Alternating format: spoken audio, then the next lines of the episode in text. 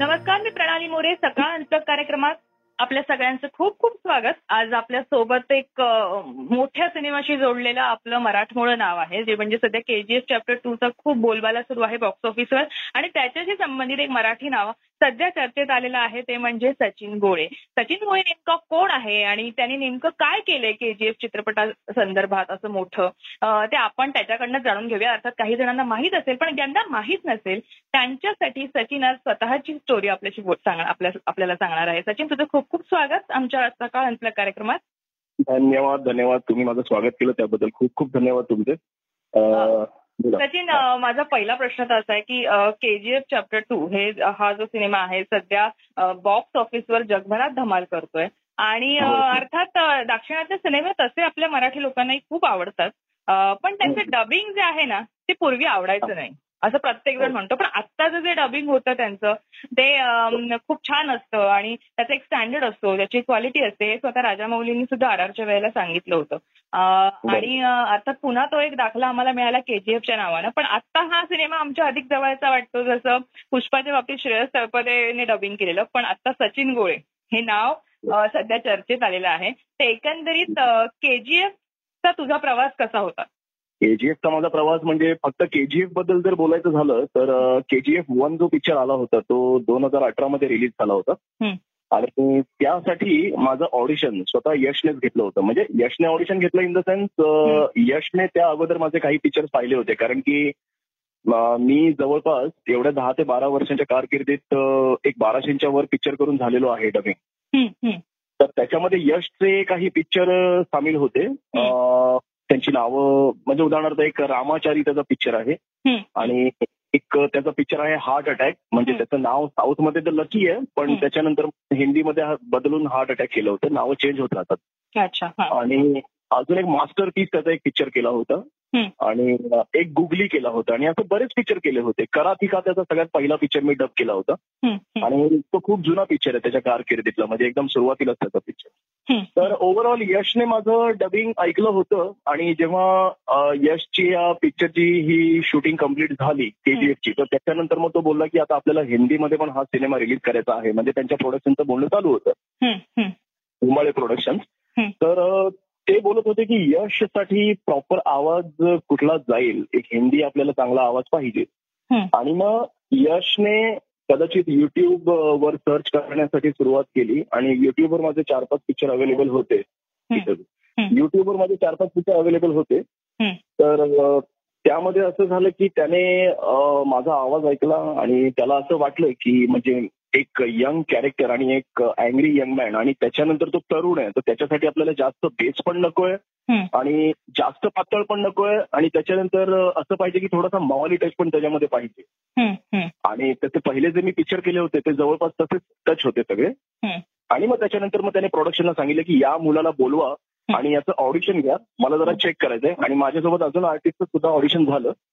आणि बस त्याच्यानंतर मग त्या लोकांनी सगळ्यांनी प्रोडक्शनने आणि यशने मिळून मग एक डिसिजन घेतलं की आपण जो आहे हा कॅरेक्टर सचिन गोळेकडूनच करावून घेऊया.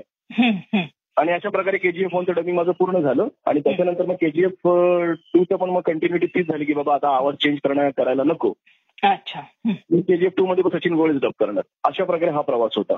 पण तू आता म्हणालास की आता पुन्हा त्याने केजीएफसाठी काही फिल्म्स तुझ्या तुझ्या डब केलेल्या त्या पाहिल्या आणि त्याच्यानंतर तू संपर्कात आला तुझ्या त्याने तुला ऑडिशनला बोलवलं. पण याआधी तू म्हणालास की तू केले असते ते सिनेमे. पण तसा संपर्क कधी झाला नव्हता? म्हणजे तो तुला ओळखत नव्हता की माझा आवाज हाच आहे? असा त्याचा विश्वास तोपर्यंत त्याच्यामध्ये निर्माण झाला नव्हता का? की पटकन तुला बोलवलं. डोळे झाकून. हा म्हणजे तसं एकदम सुरुवातीपासून तर नाही पण जेव्हा या पिक्चरच्या संदर्भात जेव्हा डबिंग करण्यासाठी ज्या गोष्टी समोर आल्या मग त्यावेळेला थोडासा आमचा संपर्क जास्त झाला. आणि जेव्हा डबिंग चालू झाली तर डबिंग चालू झाली त्यावेळेला मग तो स्वतःहून येऊन म्हणजे स्वतः बँगलोरवरून दोन दिवस आला तो. आणि दोन दिवस त्याने बसवून माझ्याकडून चांगलं व्यवस्थित डबिंग करून घेतलं. म्हणजे डबिंग ऑलरेडी पूर्ण झालं होतं. पण त्याच्यानंतर सुद्धा अजून काही बारकावे त्याला हवे होते. अजून थोडंसं व्हॉइसमध्ये डेप्थ हवी होती. अजून थोडं त्याला व्हॉइसमध्ये स्टाईल हवी होती. मग त्यावेळेला आमचा जो संपर्क आला. एकत्र बसून मग त्यांच्यानंतर आमची जी घट्ट मैत्री झाली आणि सगळ्या गोष्टी झाल्या. मग आणि माणूस पण खूप हंबल आहे तो. आणि. खूपच काइंड माणूस खूपच चांगला मनाचा आहे. आणि त्याच्या तुमच्या दोघांची चांगली संगत पण झाली जमली पण आणि काम पण चांगलं निघालं. आणि तुम्ही जर विचारते की याच्या आधी कधी आमचा संपर्क होता का? तर नाही. तसा संपर्क आमचा या आधी नव्हता. पण केजीएफ ला अनुसरून मग आमचा संपर्क चांगला आला. तू असं म्हणजे मला वाटतं ही प्रोसेस फारशी आम्हाला पण तशी माहिती नाही की एक्झॅक्टली डबिंग म्हणजे पूर्ण सिनेमा शूट झाल्यानंतर तो हो. ते डबिंग होत असावं. त्यामुळे अर्थात फिल्म पाहणं होत असावं. तुला बेसिकली साऊथ इंडियन सिनेमे किती आवडतात? आणि आता केजीएफ विषयी काय सांगशील? मला साऊथ इंडियन सिनेमे तर बरेच आवडतात कारण की साऊथ इंडियन सिनेमा जे आहे त्यांच्यामध्ये बऱ्याच प्रकारचे वेगवेगळे काय म्हणू शकतो त्याला म्हणजे वेगवेगळे रंग असतात त्याच्यामध्ये. म्हणजे तुम्ही आता कुठलाही सिनेमा बघा म्हणजे साऊथ इंडियनचे सिनेमा बनवतात तर त्याच्यामध्ये त्यांचं म्युझिकपासून त्यांचं टेक्निकपासून त्यांचं मिक्सिंग मास्टरिंग वगैरे त्या सगळ्या गोष्टींपासून आणि मेन म्हणजे त्यांची स्टोरी लाईन जी चालते आणि त्यांचा स्क्रीन प्लेवरचा जो वर्क असतो तो फार छान असतो. म्हणजे अगदी तुम्ही जुने पिक्चर म्हणजे उदाहरणार्थ कमला हसनचा तुम्ही हा पिक्चर घेऊन बघा. कमला हसन आणि श्रीदेवीचा जो आला होता जुना तर तो पिक्चर जरी घेऊन बघितला आणि त्याच्यानंतर पण बरेच साऊथ इंडियन सिनेमा जर तुम्ही पाहिले दोघांचा तू सदमा म्हणतोयस का? सदमा सदमाची गोष्ट सदमाची गोष्ट सदमा. सिनेमा येस येस सदमापासून घेऊन बघा आणि सदमाच्या अगोदर पण घेऊन बघा तुम्ही. तर खूप छान ते लोक ऍक्ट पण करतात. त्यांची स्टोरी लाईन पण खूप छान असते. त्यांचा स्क्रीन प्ले एवढा मजबूत असतो. आणि मग तुम्ही रोमॅन्टिक फिल्म घ्या किंवा त्यांच्या थ्रिलर फिल्म घ्या हॉरर फिल्म घ्या. आणि त्याच्यानंतर तुम्ही अजून त्याची मार धाडमध्ये ते लोक फेमस आहेतच. त्या सगळ्या गोष्टी पब्लिकला खूप भावतात. पब्लिक आता मध्ये बोरिंग झालेलं असतं त्यांना थोडासा मसाला हवा असतो. आणि साऊथ इंडियन सिनेमा त्यावेळेला एवढा जास्त हयात नव्हता. पण त्याच्यानंतर जेव्हा डबिंग व्हायला लागल्या. आता ह्याच्यासाठी मी तुम्हाला एक छोटंसं सांगू इच्छितो की जेव्हा बाहुबली पिक्चर आला होता तर बाहुबली नंतर साऊथ इंडियन सिनेमाजना जे स्वरूप आलं हिंदी डबिंगमध्ये ते त्याच्या आधी आलं. त्याच्या आधी होतं नाही असं नाही. युट्यूबला आणि काय म्हणतात डिजिटल डिजिटल नाही हा म्हणजे डिजिटल मार्केट युट्यूबच झालं. आणि त्याच्यानंतर तुम्ही टेलिव्हिजनला जर बघितलं तुम्ही तर मग टेलिव्हिजन आणि डिजिटल हे मार्केट जरा साऊथ इंडियनचं थोडंफार चांगलं होतं. पण जेव्हा बाहुबली प्रॉपर थिएटरमध्ये जेव्हा रिलीज झाला.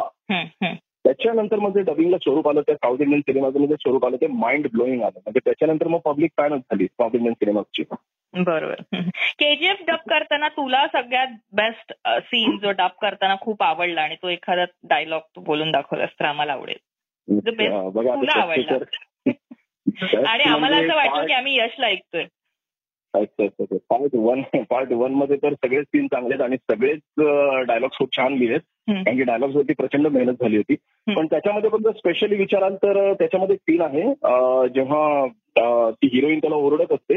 आणि गाडी चालवत असतो तो त्याच्यानंतर मग समोर एक पाव पडलेला असतो आणि एक बिचारी गरीब बाई असते.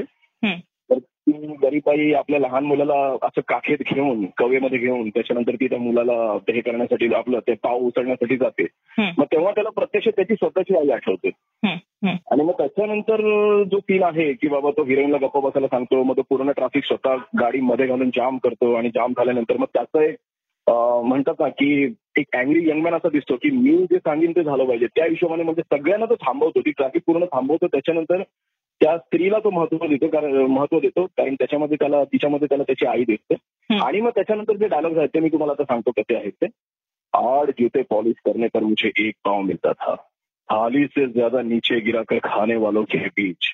मिट्टी में गिरे पाव के लिए जब तुम इतना तरस रही हो तो तुम्हारी मजबूरी मैं समझ सकता हूँ।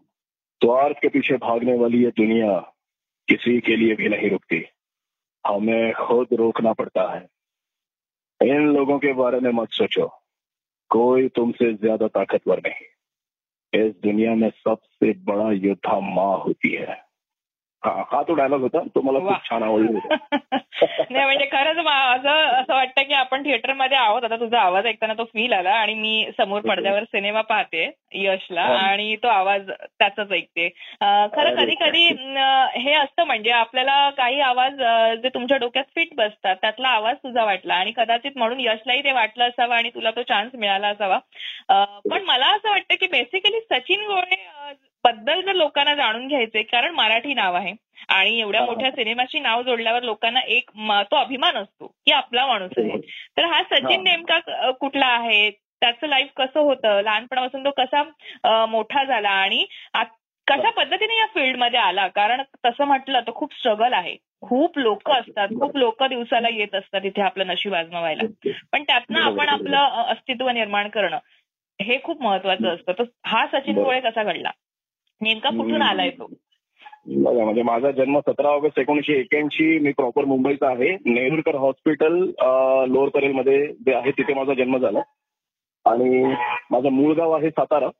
आणि मी आहे मराठी मुलगा. आणि त्याच्यानंतर मग काय बाकी म्हणजे लहानपणी काय त्याला शिक्षण वगैरे सगळ्या गोष्टी झाल्या. पण शाळेमध्ये असताना मी डान्स वगैरे ह्या फंक्शनमध्ये भरपूर भाग घ्यायचो. आणि तेव्हापासून मला फिल्म लाईनची आवड निर्माण झाली होती की बाबा आपण ऍक्टिंग करायची. अच्छा. हा. आणि त्याच्यानंतर मग हळूहळू हळू करता करता करता झाली मग माझी दहावी कंप्लीट झाली बारावी कंप्लीट झाली.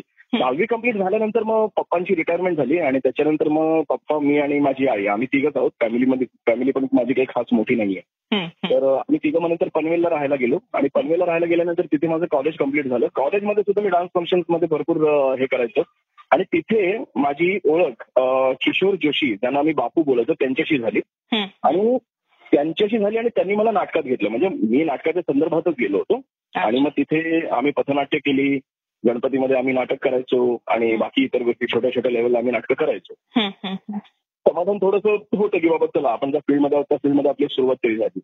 बरोबर. त्याच्यानंतर माझी ओळख माझ्या गुरुजींशी झाली. मी स्पेशली त्यांचं नाव सांगू इच्छितो. विनोद पांडे आहे त्यांचं नाव. आणि ते मला पनवेललाच भेटले. पनवेलला कळंबोली करून एक गाव आहे. त्या कळंबोली गावात आम्ही राहतो हम्म, आणि. तिकडे त्यांच्याशी माझी ओळख झाली आणि तिथे ते भेटले. आणि त्याच्यानंतर मग त्यांनी माझ्यामध्ये जो कॉन्फिडन्स भरला आणि त्यांनी माझ्यामध्ये ऍक्टिंगमध्ये जे चेंजेस आणले. त्याच्यानंतर मग माझा पूर्ण कॉन्फिडन्स झाला की बाबा आता मला फिल्म लाईन मध्ये काही करून उतरायचं आहे पूर्णपणे. त्याच्यानंतर मी उतरलो उतरल्यानंतर मी काही सिरियल सुद्धा केल्या ज्याच्यामध्ये अवघाची संसार आणि राजा शिवछत्रपती सिरियल जे आहे त्याच्यामध्ये मी फाजल खानाचा रोल केला होता तो. चांगला गाजता होता. राजा शिवछत्रपती सिरियल अमोल कोल्ह्यांची हो, त्याच्यामध्ये मी फाजल खान केला होता. हा. तर त्याच्यामध्ये मी फाजल खान केला.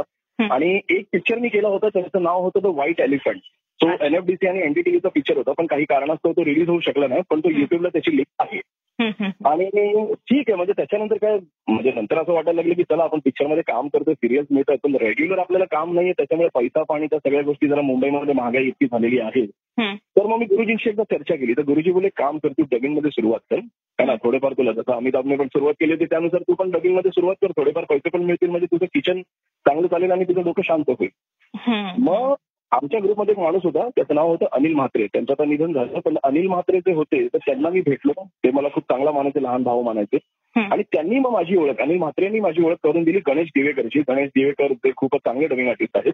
आणि सिनियर डबिंग आर्टिस्ट आहेत आणि गणेश दिवेकरने त्याच्यानंतर मग मला भरपूर हेल्प केली स्टुडिओ स्टुडिओ मधून ओळख करून दिली ओळख. करून देता देता त्याच्यानंतर मग मी सुरुवात केली हळूहळू लोकांना भेटणं लोकांशी बोलणं त्यांच्याशी कॉन्टॅक्ट करणं त्यांच्याशी रॅपो बनवणं ह्या सगळ्या गोष्टी सुरुवात झाल्या. आणि मग करता करता करता हळूहळू मग मला crowd dubbing one liners dubbing या सगळ्या भेटायला लागल्या अच्छा. आणि. त्याच्यानंतर मग हळूहळू करता करता मला सवय झाली. आणि अंधेरीमध्ये आदर्शनगरमध्ये काही वेंडर्स असे आहेत जे बिचारे लो बजेटच्या पिक्चर्स उचलतात. तर त्यांनी विचार केला की त्याला सचिन गोळे नावाचा एक नवीन मुलगा आला आहे. तर त्याला आपण आपल्या पिक्चरमध्ये ऍज अ हिरो म्हणून आपण एकदा डबिंग करून बघूया कसा करतोय. आणि त्याच्यानंतर मग माझी झाली सुरुवात. तो माझा पहिला साऊथ इंडियन पिक्चर होता. सॉरी मी नाव विसरतोय कारण की त्याला दहा अकरा वर्ष झाली. तर. तिथून माझी खरी सुरुवात झाली आणि त्याच्यानंतर मग बऱ्याच जे जरा थोडेसे लो बजेटमध्ये जे पिक्चर उचलतात त्या वेंडर्स लोकांनी त्या प्रोड्युसर्स लोकांनी मला ऍज अ डबिंगला बोलवायला सुरुवात केली. मग हळूहळू नाव पसरत गेलं. पसरता पसरता इंडस्ट्रीमध्ये साऊंड अँड विजन नावाचा एक स्टुडिओ आहे. आणि ते जरा ही खूप मोठी मोठी कामं करतात. तर गोल्ड माइन्सचे सगळे पिक्चर ते लोक तेव्हा करायचे. आणि अच्छा. गोल्ड माइन्समध्ये धनुष जो आहे जो ऍक्टर आहे धनुष तमिळचा ऍक्टर तर त्याच्यासाठी ते लोक व्हॉइस शोधत होते. आणि तेव्हा संकेत म्हात्रे आणि इतर आर्टिस्ट हे सगळे फेमस झाले होते. आता ते बोलत होते की कुठला तरी आपल्याला नवीन व्हॉइस पाहिजे याच्यासाठी. तर म्हणून त्यांनी ऑडिशन ठेवलं. माझं पण ठेवलं आणि माझ्यासोबत अजून तीन चार आर्टिस्ट ठेवलं. त्याच्यानंतर मग त्यांनी तो माझा आवाज वेंडरकडे पाठवला गोल्ड माइन्सकडे आणि मग तो प्रोड्युसर म्हणजे जो मनीष शहा गोल्ड माइन्सचा प्रोड्युसर. तर त्याने स्वतःहून सांगितलं की हा हा आवाज चांगला आहे आणि हा धनुषला प्रॉपर जातो आणि मग त्याच्यानंतर मग तिथून माझ्या डबिंगची खरी सुरुवात झाली. आणि तो धनुषचा कॅरेक्टर मी चांगला वाजवून दाखवला. मग त्याच्यानंतर धनुषसाठी मी फिक्स झालो. ऑफिशियल आवाज म्हणून फिक्स झालो. अच्छा. आणि मग त्याच्यानंतर त्याचा खरा एक पिक्चर आला होता मारी नावाचा. जर कोणी बघितला असेल सगळ्यांनी तर. हा मारी पिक्चर मग तो जो आला त्याच्यामध्ये मग ती एक मॉली टच जो पाहिजे होता तो मी चांगला दिला. आणि मग त्याच्यानंतर तो पिक्चर इतका फेमस झाला युट्यूब आणि डिजिटल मार्केटला खूप चालला. आणि सॅटेलाइटला पण त्याने चांगली कमाई केली. मग त्याच्यानंतर हळूहळू मग लोकांना कळत गेले की आता सचिनचं नाव चांगलं झालेलं आहे. आता आपल्याला मस्तपैकी चांगले चांगले पिक्चरमध्ये चान्स देऊ शकतो. आणि करत करत अशा गोष्टी सुरुवात झाली निश्चित. म्हणजे एक वेगळं क्षेत्र आहे आणि मला वाटतं खूप लोकांना यायचं असतं. पण नेमकं कसं ते कळत नाही. कारण कदाचित तू जो प्रवास सांगितलास तो स्ट्रगल करण्यासाठी प्रत्येक जण तयारच असतो असं पण नसतं बरोबर. मला एक तुला इथे विचारायचं आहे आणखीन एक ते म्हणजे घरातनं कसा सपोर्ट होता कारण जसं तू म्हणालास की पटकन काही हो. मिळत नाही आणि एकदा. आपण मोठे झालो की तशा जबाबदाऱ्या पण वाढतात मग हा जो. स्ट्रगल असतो ना विचारांचा किंवा. मतभेदांचा तोही खूप जीवघेणा असतो कधीतरी आपलेच असले तरी सुद्धा मग तो सपोर्ट. मिळणं खूप गरजेचं असतं तुला तो सपोर्ट कसा मिळाला तुझ्या घरातनं बरोबर खूप चांगला प्रश्न आणि बरं झालं तुम्ही हा प्रश्न विचारला जेणेकरून मला माझ्या वडिलांचं पण नाव घ्यायला मिळेल. माझे वडील लक्ष्मण गोळे जे ड्रायव्हर होते आणि खूप मोठी स्वप्न नव्हती त्यांची. खूपच छोटं म्हणजे बाबा चला आपली एक फॅमिली आहे चांगलं व्यवस्थित खाणं पिणं व्यवस्थित चालवं चांगलं जगावं एवढंच होतं. पण माझी जी इच्छा होती ती मी जेव्हा त्यांना सांगितली की पप्पा मला असं करायचंय. तर त्यावेळेला माझे पप्पा मला नाही बिलकुल नाही बोलले. ते बोलले की तुला जो सपोर्ट पाहिजे तो माझ्याकडून मिळेल. आणि माझी आई पण एकदम न्यूट्रल तर ती बोलली बाळा तुला काय करायचं ते कर तू आमचा एकुलता एक मुलगा आहे. तर तुझ्या इच्छेला काय आम्ही मारणार नाही आहोत. तुला जे करायचं ते कर. आणि अशा प्रकारे त्यांच्याकडून मला होकार मिळाला आणि मग ही सुरुवात माझ्याकडून झाली. म्हणजे मला कुठल्याही प्रकारचं बंधन घरातून काहीच राहिलं नाही. मग त्याच्यामुळे हा, मग त्याच्यामुळे जर ह्या गोष्टी पुढे जाऊ शकल्या आणि सक्सेस झालो. म्हणजे तसं म्हणायला गेलं तर माझे वडीलच कारणीभूत आहेत सर्वप्रथम या गोष्टीवरती. बरोबर. तू जसं म्हणालास की साऊथ इंडियन धनुषचा आवाज आता यशचा आवाज पण असं असतं ना बऱ्याचदा की जसं बॉलिवूडमध्ये पण कत्रीनाचं हिंदी चांगला नाहीये त्यामुळे तिला कोणीतरी आधी डबिंग दुसरं करायचं. तर तसं तुला कधी संधी मिळाली की बॉलिवूडच्या हिरोसाठी डबिंग करायची किंवा कोणासाठी? बॉलिवूडच्या हिरोसाठी नाही. तशी बॉलिवूडच्या प्रॉपर हिरोसाठी संधी नाही तशी नाही मिळाली. तसे बॉलिवूडचे बरेच सिनेमे केले आहेत पण काही सर्टन कॅरेक्टर्स मी केलेत. लीडसाठी अजून तर तसं काही झालं नाही. अच्छा पण ते जे कॅरेक्टर्स जे केलेले आहेत ते बेसिकली ते फेमस कॅरेक्टर्स होते की कसं? कोणासाठी केले? की एखादा साऊथ इंडियन ऍक्टर जो करतोय बॉलिवूडमध्ये काम अशा कोणासाठी केलंस तू काम? नाही, तसं तर यश सोडून बॉलिवूडमध्ये आता तसं यशचा जो डंका वाजलाय तसं. त्याच्या अगोदर तर नाही. तसं अजून तसं तर नव्हतं केलं त्याच्या आधी. पण एकंदरीत या फील्ड विषयी तू काय सांगशील? म्हणजे आपल्या मराठी मुलांना की बेसिकली हे किती शाश्वत आहे किंवा याच्यातनं याच्यात किती स्ट्रगल आहे किती पेशन्स हवेत आणि कशा पद्धतीने ही जर्नी ते करू शकतात? जर आवड असेल तर. तसं म्हणायला गेलं तर आताचे जे स्ट्रगलर्स आहेत त्यांनी उमेद सोडू नये आणि दुसरी गोष्ट म्हणजे आता काम बऱ्यापैकी इंडस्ट्रीमध्ये चांगलं काम आहे. फक्त थोडंसं जरा डबिंगच्या ज्या टेक्निक्स असतात त्या जर जाणून घेतल्या आताच्या नवीन स्ट्रगलर्सने आणि थोडेसे जर पेशन्स ठेवले आणि आपल्या परफॉर्मन्सवर जर लक्ष ठेवलं तर परफॉर्मन्स चांगला असला त्याला टेक्निक आल्या डबिंगच्या तर मग माणूस पटकन पुढे जाऊ शकतो. कारण की आता वेब सिरीज इतक्या आहेत डिजिटल मार्केट एवढं वाढलेलं आहे त्याच्यानंतर थिएट्रिकल मार्केट पण एवढं वाढलेलं आहे आणि ज्या ज्या सिरियल्स ज्या ज्या जुन्या जुन्या सिरियल्स आहेत त्या आता नवीन नवीन डिफरंट डिफरंट लँग्वेजेस मध्ये डब होत आहेत. मराठी लँग्वेजमध्ये सुद्धा डब होत आहेत. तर ओव्हरऑल तसं मला गेलं तर मराठीला आणि इतर लँग्वेजेसला खूप मार्केट आहे आणि सगळ्यांसाठी काम आहे इकडे. म्हणजे तसं म्हणायला गेलं तर हताश होण्याची आता काहीच गरज नाहीये. पहिल्यासारखं आहे स्ट्रगल तर आहे पण पहिल्यासारखं एवढं आता हे नाहीये. आणि शोज आता बरेच आलेले आहेत. त्याच्यामुळे कामं पण बरीच आलेली आहेत. बरोबर. एखादा सीन केजीएफ टू मधला मला जाता जाता तुझ्याकडनं ऐकायला आवडेल. संजय दत्त आणि यश मधला जो तुला. आवडलाय आणि जी टशन दाखवली सिनेमात. ती एखादी टशन तुझ्या आवाजातनं आता ऐकायला त्याच्यानं आपण या मुलाखतीचा शेवट करूया. Okay okay. मग त्याच्यामध्ये तेच जेव्हा तो संजय दत्तला वाकवतो आणि त्याच्यानंतर एक बंदूक असते कल्लाश निकाव. तर कल्लाश निकाव बंदूकने जेव्हा तो पूर्ण संजय दत्तचं साम्राज्य बर्बाद करतो पूर्ण म्हणजे तो संजय दत्त त्याच्या एरियामध्ये त्याच्या टेरिटरीमध्ये आलेला असतो. आणि त्याच्यानंतर संजय दत्तला तो बर्बाद करतो. आणि त्याच्यानंतर मग संजय दत्त जेव्हा वाकून असा थोडासा फ्रस्ट्रेट फ्रस्ट्रेट झालेला असतो. मग तेव्हा मग यश त्याच्यासमोर येतो आणि तो डायलॉग त्याला ठीक आहे मी आता ऐकवते तुम्हाला. Violence violence violence I don't like it I avoid but violence like me I can't avoid हा डायलॉग आहे.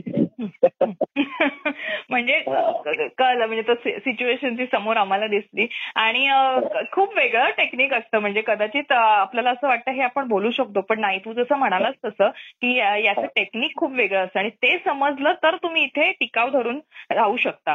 कारण जसं तू आता बोलतोयस की हे वास्तू पद्धतीनं बोलता येऊ शकतं. पण हो, हो. सिनेमासाठी ते कसं हवं? ऍप ह्याचं टेक्निक खूप वेगळं असतं कदाचित. आणि ते मला वाटतं सरावण्यात येत असेल. आणि ही इतक्या वर्षांची मेहनत आता तुझ्याकडनं आम्हाला ती दिसते पडद्यावर. तर सचिन तुझ्या पूर्ण पुढच्या या जर्नीसाठी आणि आता या मिळालेल्या यशासाठी आमच्याकडनं खूप खूप शुभेच्छा. आमच्याशी बोलल्याबद्दल धन्यवाद. Thank you so much thank you thank you so much